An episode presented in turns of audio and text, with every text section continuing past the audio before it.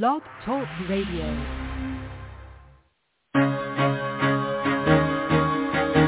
Carol the Coach.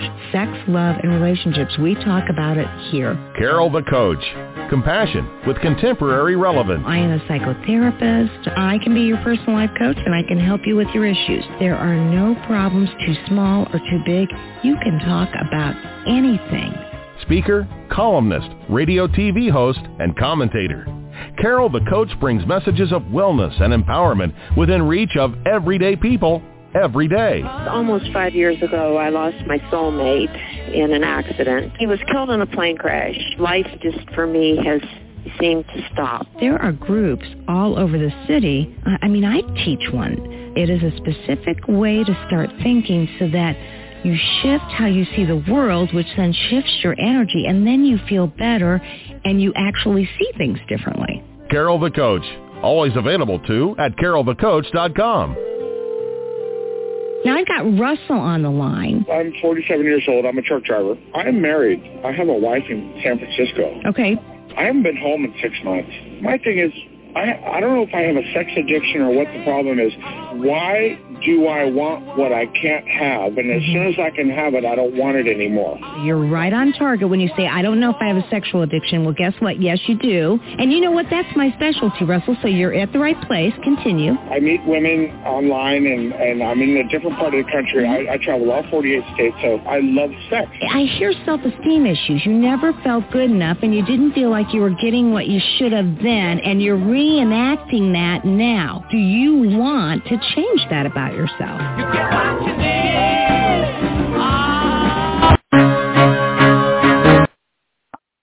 I'm telling you, this intro has been so crazy.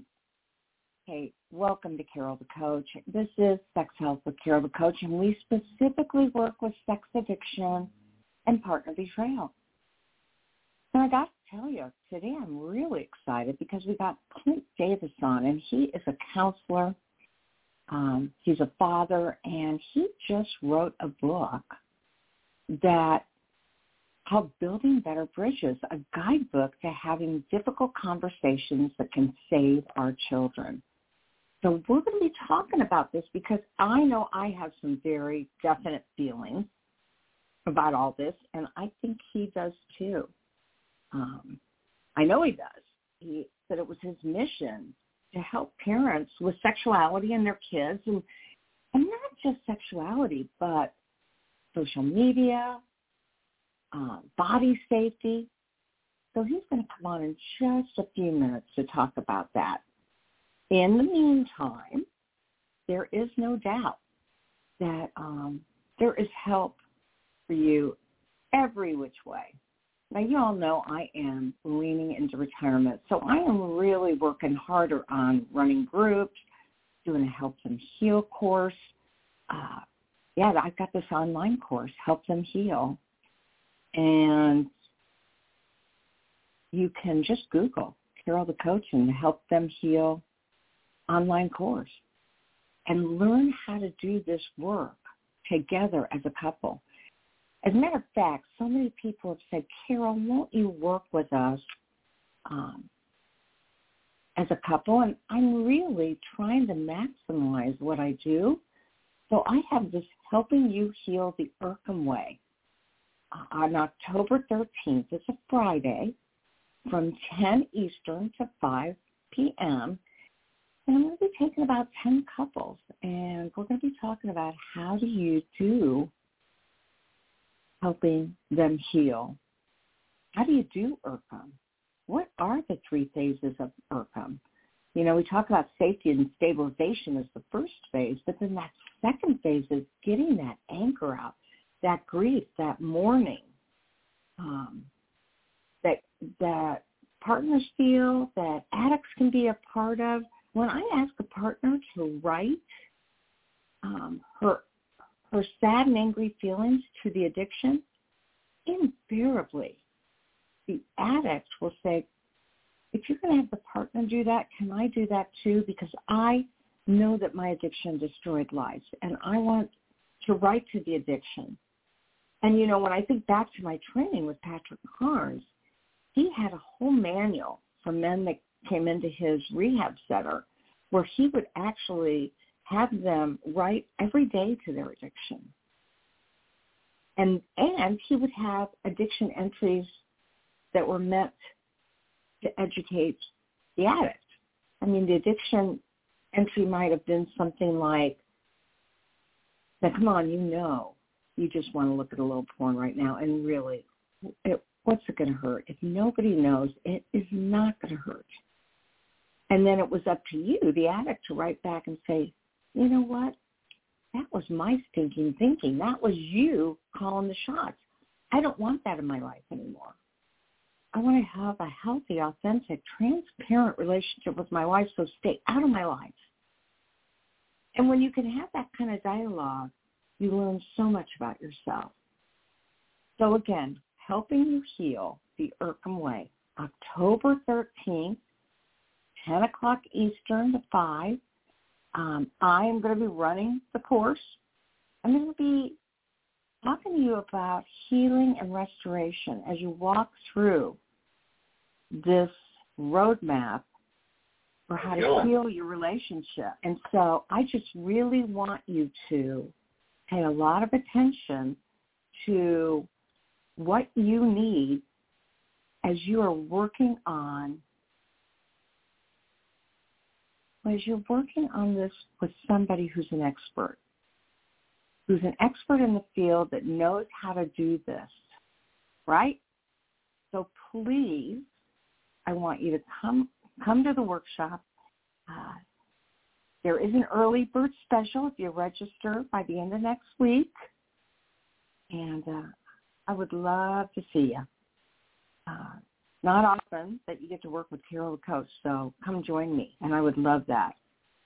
Now, today we are going to be talking to Clint Davis. I mean, this guy has written this amazing book, and it is all about how to talk to kids about all sorts of things. And if you're reading what he's going to be talking about, you will see that my platform, Blog Talk, doesn't let us put the word pornography. So it says ornography. It tries to keep things clean, and I have to appreciate that. So anyway, we're so happy to have you, Clint. I mean, what an amazing book you have written. Thank you. Glad to be here. Yeah. So tell me, where did you get the idea, and how long did it take you? Because I know you're a dad.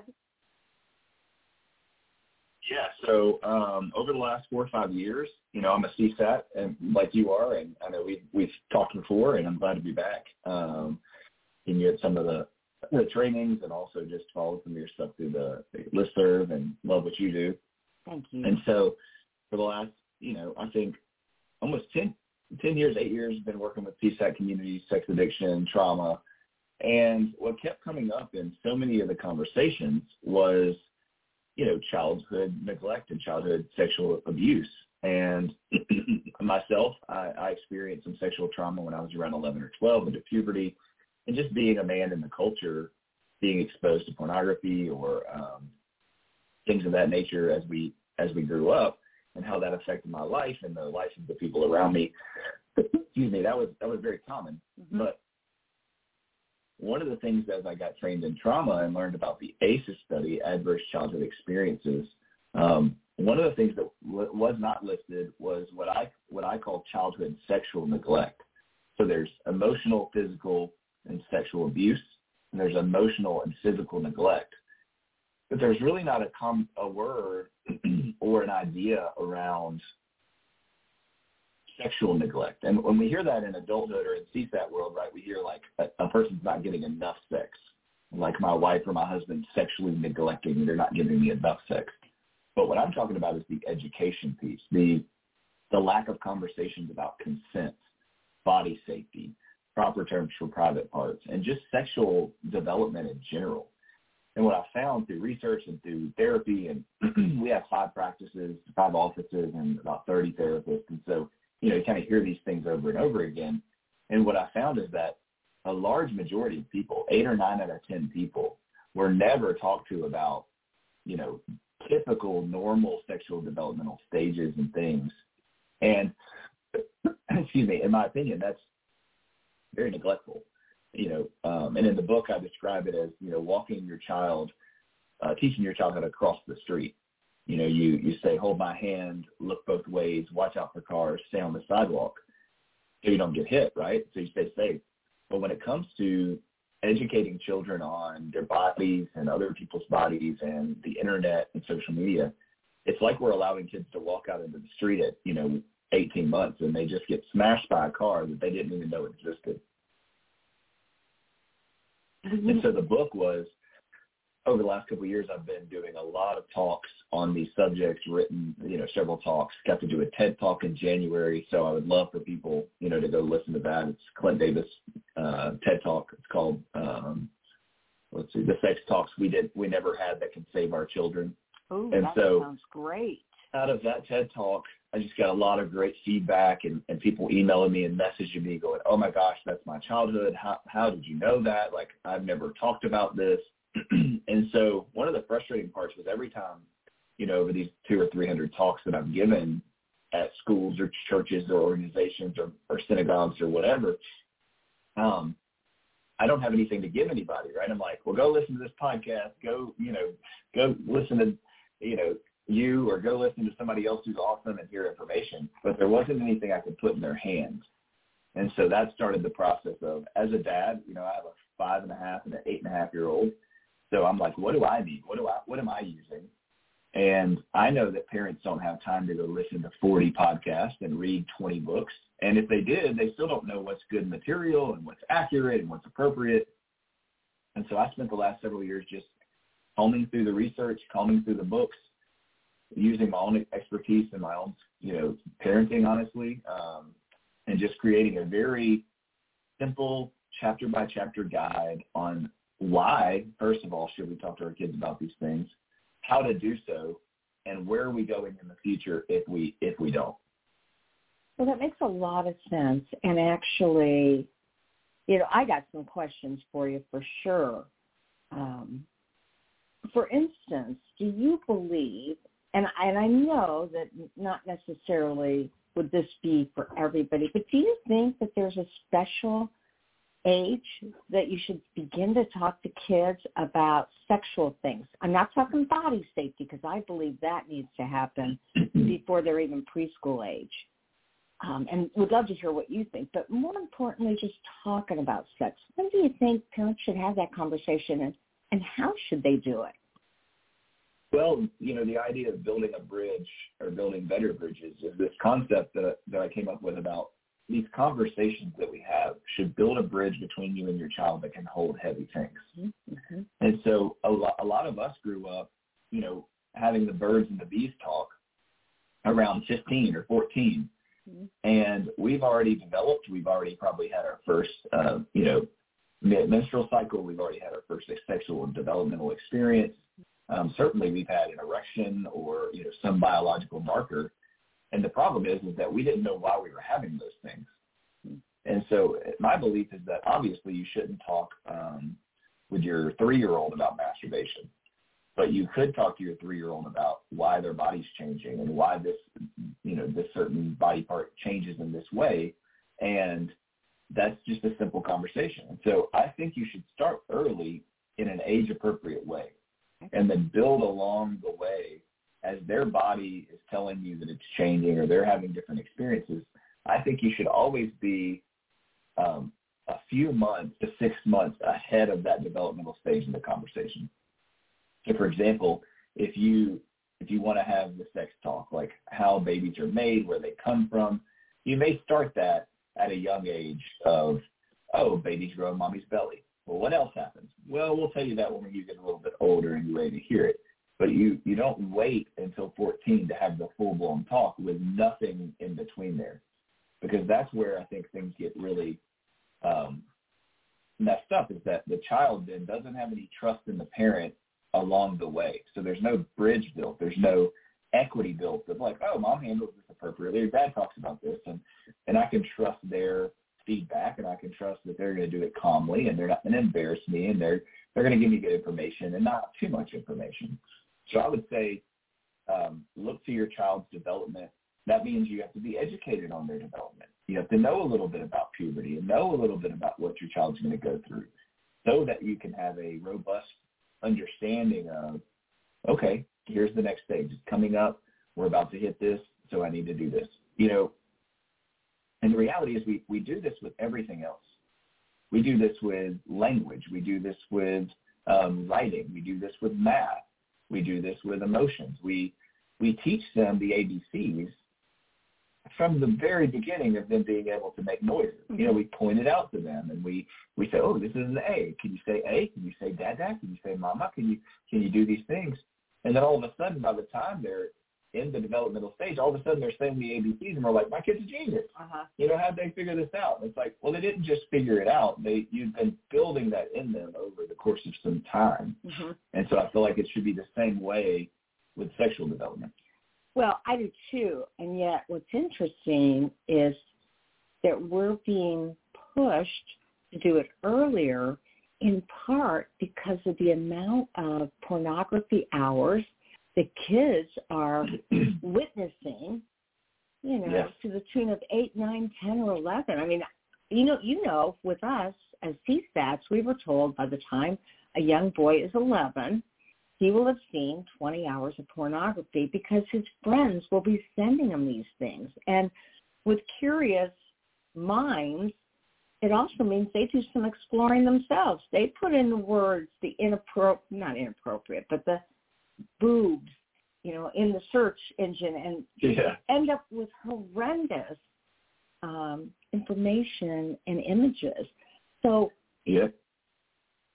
I know you said age appropriate, and you're talking to a woman who was taught about sex the proper way by the time she was adult.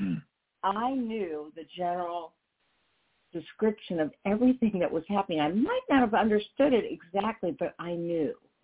And I really believe it kind of helped build the person that I am today, to have that kind of confidence and to be that kind of educator with my own friends.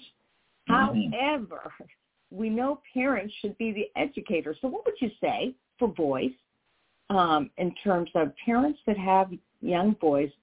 When do you talk to them about pornography? Well, what I've seen is there's a really good book called Good Pictures, Bad Pictures. Mm-hmm, got it. There's a junior and there's a senior. And my boys already know the word pornography. Okay. And they know it's related to, and they're 5, 5 1/2, and 8 1/2, and they know it's related to someone taking pictures of their private parts or someone else's private parts and not being shown to them without their permission. Mm-hmm. So that's as simple as they need to understand what pornography is, you know, up until around 9 or 10. But whenever they're gonna start to have devices, mm-hmm, whenever you hand them an iPad or when you hand them an iPhone, then without it, I think it's 87% of parents have no rules for devices. If a parent has no rules for devices and they hand their child a phone or an iPad, it's not if the child is looking for pornography, it's that the pornography is looking for them.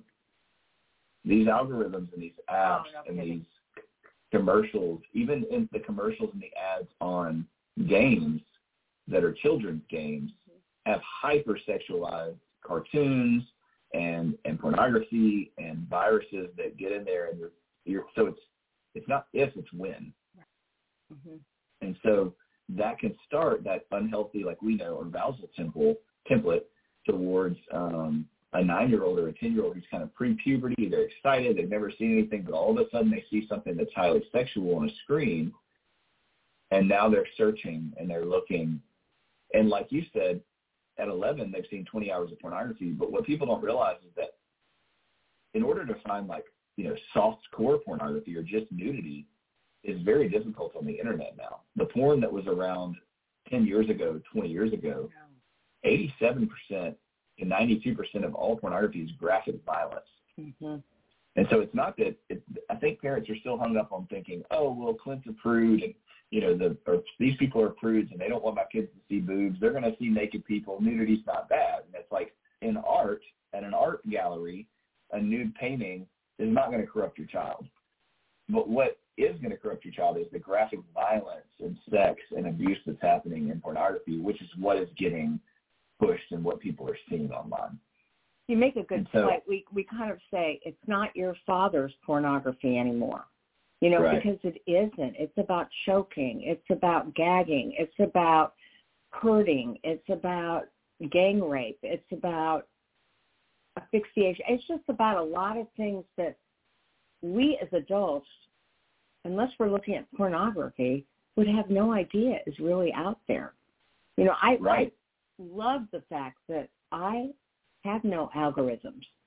I mean, there's nobody that sends me anything at all because I've never looked at that. And yet the minute I did, even for 30 seconds, it would set me up for getting that stuff sent to me. And that's what happens to kids. They're curious. Their minds don't understand. We don't even understand. And so their minds don't understand.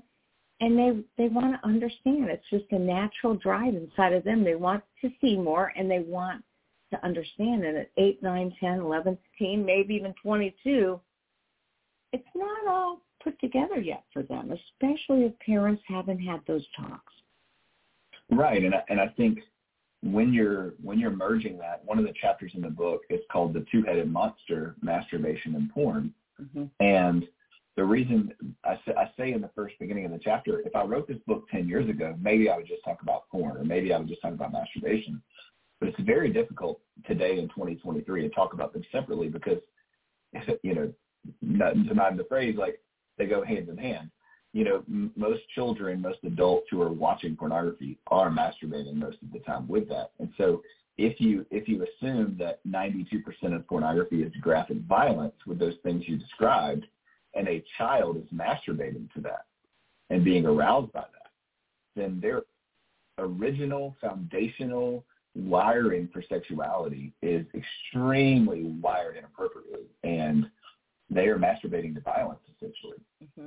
Mm-hmm. Well, what we're seeing, right, and you know this as well as I do, what we're seeing in the teens and the young adults is this affecting their relationships because their sex education is pornography, and they're chasing arousal, they're chasing highest orgasm, they're chasing highest pleasure at the cost of the person that they're having sex with. Mm-hmm. And so we're getting these teenagers coming in saying, well, I broke up my boyfriend, or I broke up my girlfriend because they wanted me to do X, Y, Z, and I wouldn't do it, or they were doing these things to me and I didn't like it. And so what that's creating in this teen culture and this young adult culture is such toxic relationships around sexuality. And so if we don't do something about that, if we don't do the prevention and the recovery that we need to do, we're in for a world of hurt in the next 10 years.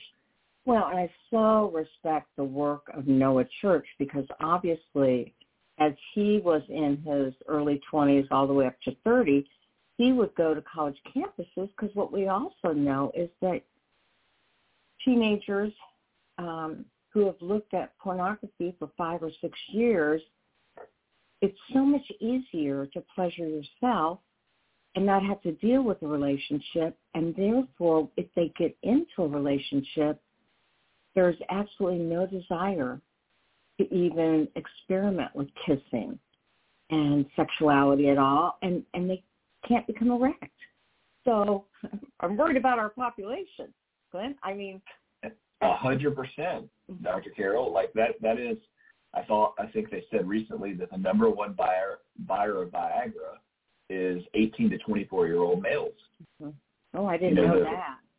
Yes, the erectile dysfunction is an extreme increase in the last 10 years because these children have been watching pornography and they've been having, lots of sexual situations, and they've been so overstimulated that they have a difficult conversation or situation with getting aroused in just normal sexual experiences with a female. So it's either they cannot get off and they cannot get an erection, or they get off way too quickly because they're just constantly so aroused at other times. And so they're, those are important parts of having sex. It's not like you need to have porn star sex for 45 minutes, but you need to be able to have, a relationship with your spouse and be able to have sex with them and pleasure them. And all of those things work together for healthy intimacy and connection. And this population of people, because of pornography and because of masturbation addiction, they're not having those relationships. And those relationships are suffering. And if we don't, again, do the work of prevention in our 10 and under crowd and do the work of recovery in our 10 and up crowd, we're in for a world of hurt for our population. Mm-hmm. Yeah, I agree.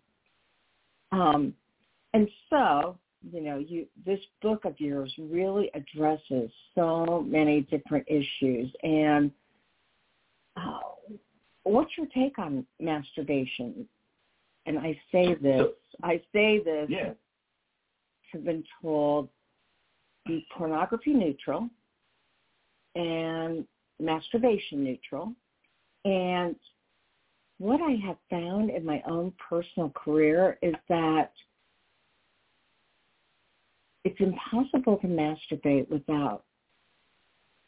without remembering and having fantasy about pornography. And if I'm working with a sex addict, I don't believe that a sex addict can masturbate if he's wanting recovery or in new recovery. I think that takes a long time to dim down that reward center in the brain and then be able to do that.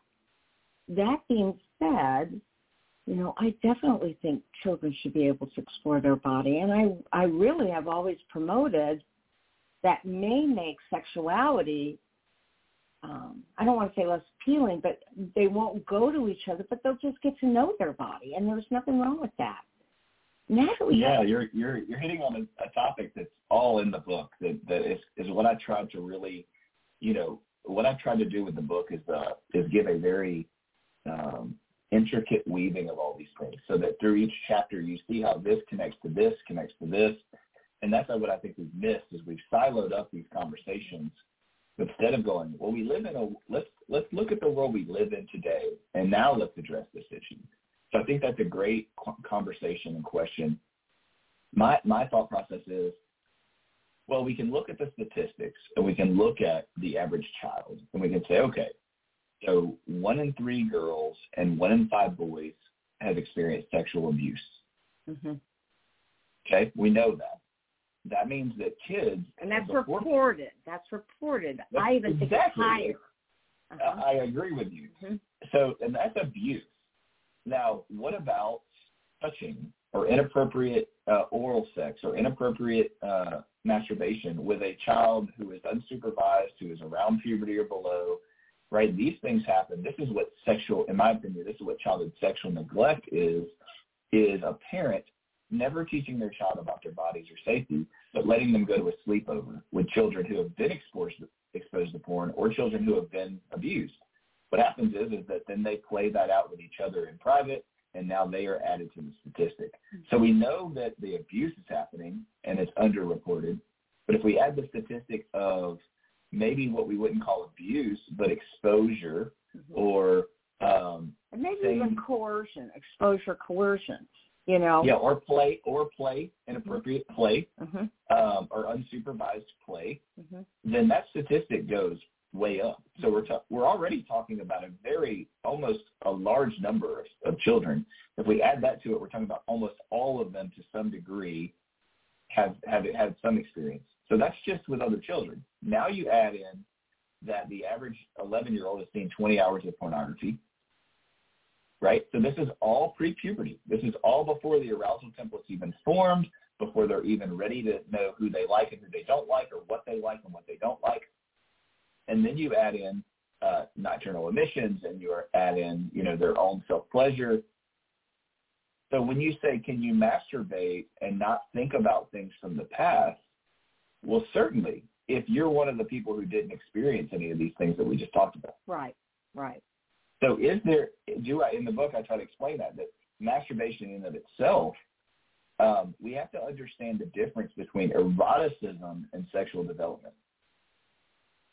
So a child who's 5 or 6 has no eroticism, in my opinion, uh-huh. because they don't have the biological markers to think, oh, there's a boy, I want to do this to them. There's a girl, I want to do this to them. Right, although their penises get hard as infants. Not hard, but when they get stimulated, moms cleaning them up, they get erect. Yes, my son, I mean, my 5.5-year-old just, I mean, he's constantly coming out with his, you know, pulling his penis through his underwear hole and laughing and joking, and I'm like, dude, come on. And I'm like, I read a book on this. You can't be showing everybody your penis. But it's a common, normal, you know, thing for them to do. We don't need to freak out about it either or make it all weird. You know, it's we can laugh and move on and help them to understand their bodies and redirect them and all this kind of thing. That's a totally separate conversation than what we're having. So I think if we realize that we project onto our children eroticism when we talk about body parts or we talk about sexuality, and what we're talking about is not eroticism. We're talking about children who are 5 or 6, rubbing on themselves, exploring their body, touching themselves, and it feeling good is not the same thing as a 22-year-old thinking back on a child touching them at 10 or thinking back on a girlfriend at 13. Or thinking back on sexual abuse, or thinking back on pornography. I don't see how ever doing that is healthy for a person. Mm-hmm. Mm-hmm.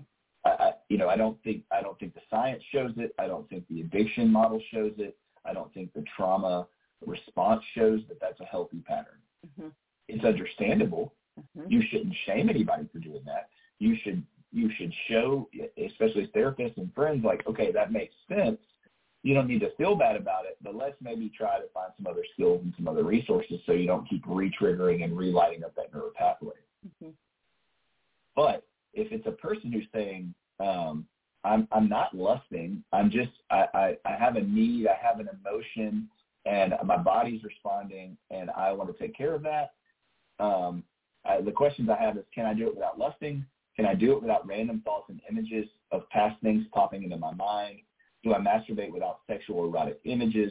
Can I do it and not allow it to become a coping skill or an addiction? Is it good for me, and do I feel ashamed or disgusted when I do it? So those are kind of the general questions that I want people to ask themselves around, masturbation. And if all the answers to all of those are honestly no, then maybe it's a healthy thing for you to do. Mm-hmm. You know, maybe it's just a normal developmental thing. It doesn't put you at risk. Yes, but the my stance is the population of people who can do that is very, very low. Yeah, that's what I think too. And you can't even watch a video or television without it being overly sexualized, so that if you're a normal person, you're going to go to those kinds of images because there is a link to that arousal template. And wanting to touch yourself. I mean, wanting to touch yourself is normal. It feels good. But if there's a link, where is that going to go? 100%. Yeah. So now I got a couple other questions for you, because obviously social devices and kids, you know, smart devices, social media. I know you aren't going to give us – tell me when you think kids should have their own smartphone. So I'd say smartphone. What parents need to realize is that a Kindle Fire or a tablet of any sort is a smartphone. Mm-hmm. Children are not getting in trouble by calling other people, mm-hmm. right? And so that's if you give your kid an iPad, you're giving them a smartphone, mm-hmm. right? The problem with a smartphone isn't the calling. The problem with the smartphone is the apps and the social media.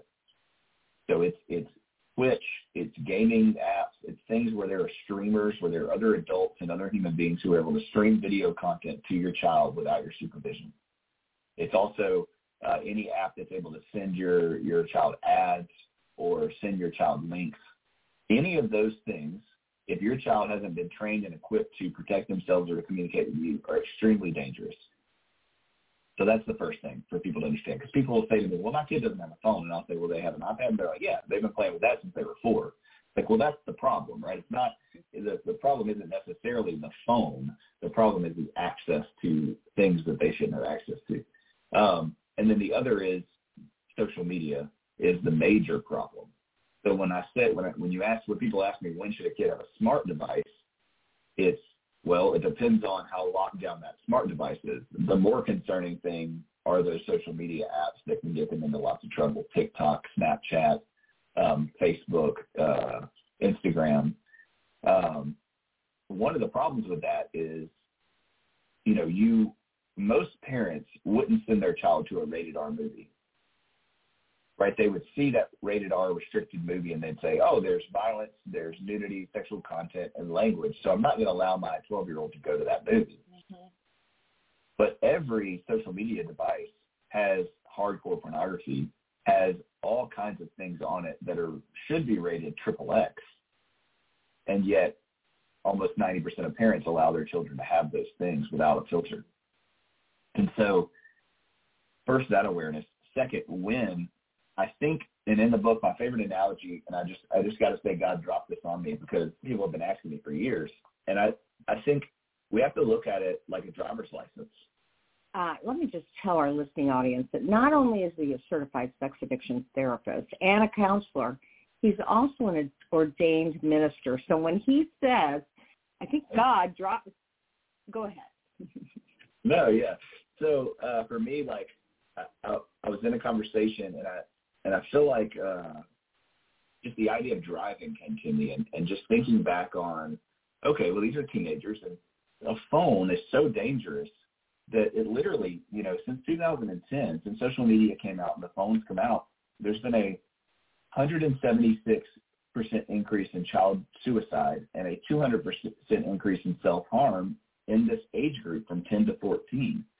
And so you have to look at it and go, okay, so that many more kids are dying or harming themselves.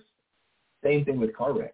And if not, more kids are dying from suicide than car wrecks. And so let's look at the car. What do we do in order to let a child, a 16-year-old, drive? Well, we let them drive around in a parking lot at 12. Mm-hmm. As you know, we're right there with them. We let them sit in our lap. We supervise them. And then at 13 or 14, they get a learner's permit. And they have to ride with someone who is responsible, who already has a driver's license, who already is equipped, and who already went through training to be able to stay safe on the road. And then at 15 or 16, they take driver's ed, and they meet with people, and they discuss the dangers of the road, and they learn education, and they practice. And then they get a driver's license to where they're able to drive without supervision, and they still have a curfew. And then at 17, they get their curfews lifted, and they're able to do whatever they want to. I believe that the smartphone and that social media should be the same way. I believe that we should start with our 12 and 13-year-olds learning to use it with our supervision, guiding them, teaching them, equipping them. And then as they show us maturity and as they make mistakes and we teach them and we work with them, we build healthy neuropathways and healthy responses to social media and devices, that they get privileges as they show us the level of maturity and trust, that they're going to come to us with questions, that they're going to make smart decisions. And then at 16 or 17, they get freedom to make their own choices, knowing that when they make mistakes, they're going to come back to mom and dad, or when someone sends them something inappropriate, or when they're exposed to something, that they will come to us and have a conversation, and we'll be able to teach them even more to where by 18, when they're adult, when they're on their own, we can trust that they can function in society with those things. Mm-hmm, mm-hmm. And so I think our biggest problem, you know, people will think maybe that I'm anti-technology or anti-social media. What I am anti is giving a kid a device that they don't know how to use and allowing them to be damaged by it. When I do talks at schools, again, I've probably spoken to 5,000-6,000 children. I'll ask them, I'll say, raise your hand if you have a phone or a smart device. They'll all raise their hand. I say, keep your hand up if you have TikTok, Snapchat, Instagram. 98% of them will have their hand up, Dr. Carol. And I'll say, okay, keep your hand up if your parent taught you how to use this device. I've never had more than 3 people have their hand up after I asked that question. Wow. That is amazing. Imagine if we did that with a car. Mm-hmm. Mm-hmm. Right? Imagine if we did that with all kinds of other things in our society that 98% of these children had not been educated or taught. They would be dead. And that's what we're seeing. We're seeing the depression and the anxiety and the suicide rate just skyrocket in this population of children. And we're all asking why, and I think this is part of the answer. Got it. Okay. Well, you have given us such good information as well as a lot of stats, and I'm going to have to listen to this show again just to get those stats, because stats are important. Research is important. And, you know, like you said, a lot of your work is based on research. And what I love is that it's not just about how to empower parents or how to empower your kids, but it also, it talks about the trauma that kids and adults have been through in their lives. Because there is no doubt, and when I worked in sexual abuse, the kids that were at the greatest risk were kids that had parents that had been sexually abused, because there was so much shame that the parents couldn't talk about their own lives or the protection of their kids. And you would think it would have been exactly the opposite, but indeed, that trauma follows you everywhere and makes it really difficult to have healthy conversations. So I want to remind everybody that you have got to get his book, and your book's Building Better Bridges, and then finish that out. Building Better Bridges, how?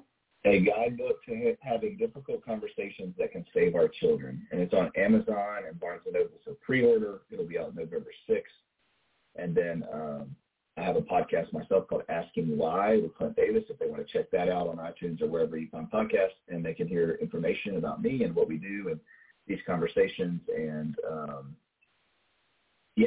I just want to give this plug too. With the book, there will be a Patreon page that comes out with video content on examples of how to talk to your children. There will be a body safety checklist that you can download to give to your babysitters or your anybody's keeping your child.